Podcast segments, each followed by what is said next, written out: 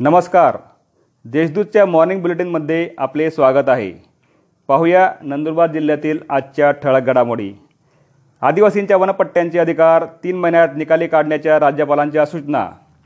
राज्यातील आदिवासींचे प्रलंबित असलेले वनपट्ट्यांचे अधिकार पुढील तीन महिन्यात निकाली काढण्यात यावेत.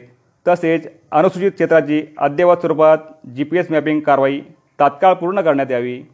वनपट्टेधारकांना विकास योजनांचा लाभ देण्याबाबतच्या सूचना राज्यपाल भगतसिंग कोश्यारी यांनी आज शासनाच्या वरिष्ठ अधिकाऱ्यांना दिल्या.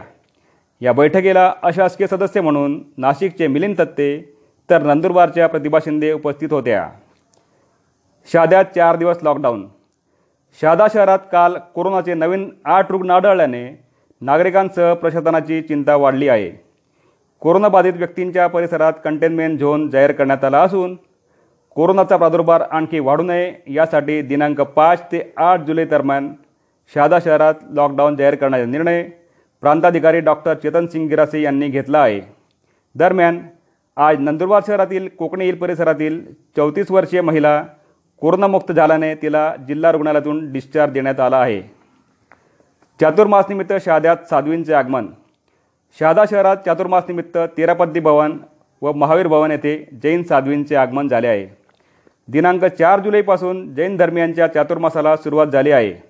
दरवर्षी चातुर्मासानिमित्त जैन धर्मियांमध्ये धार्मिक पर्व सुरू होते. महिला मोठ्या प्रमाणात उपवास करतात. घरोघरी तपसाधना होते. साध्वींचे आगमन दरवर्षी मिरवणुकीने होत असते. मात्र यावर्षी कोरोनाच्या सावटामुळे कोणत्याही प्रकारची मिरवणूक न करता गर्दी न करता साध्वींचे आगमन झाले आहे. साध्वी श्री कीर्तिलताजी शांतिलताजी तेरापंथी भवनात प्रवचन करणार आहेत.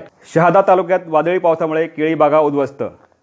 शहादा तालुक्यात झालेल्या वादळी पावसामुळे जयनगर परिसरातील पाच ते सहा गावांमध्ये केळीच्या बागा उ- उद्ध्वस्त झाल्या आहेत. काही घरांची छपरे उडाली आहेत. तसेच संसारोपयोगी वस्तूंचे नुकसान झाले आहे.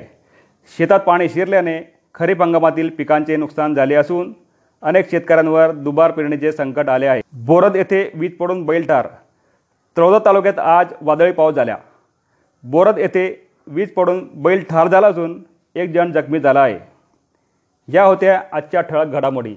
अधिक माहिती आणि देशविदेशातील घडामोडींसाठी देशदूतच्या W W W dot Deshdoot dot com या संकेतस्थळाला भेट द्या. धन्यवाद.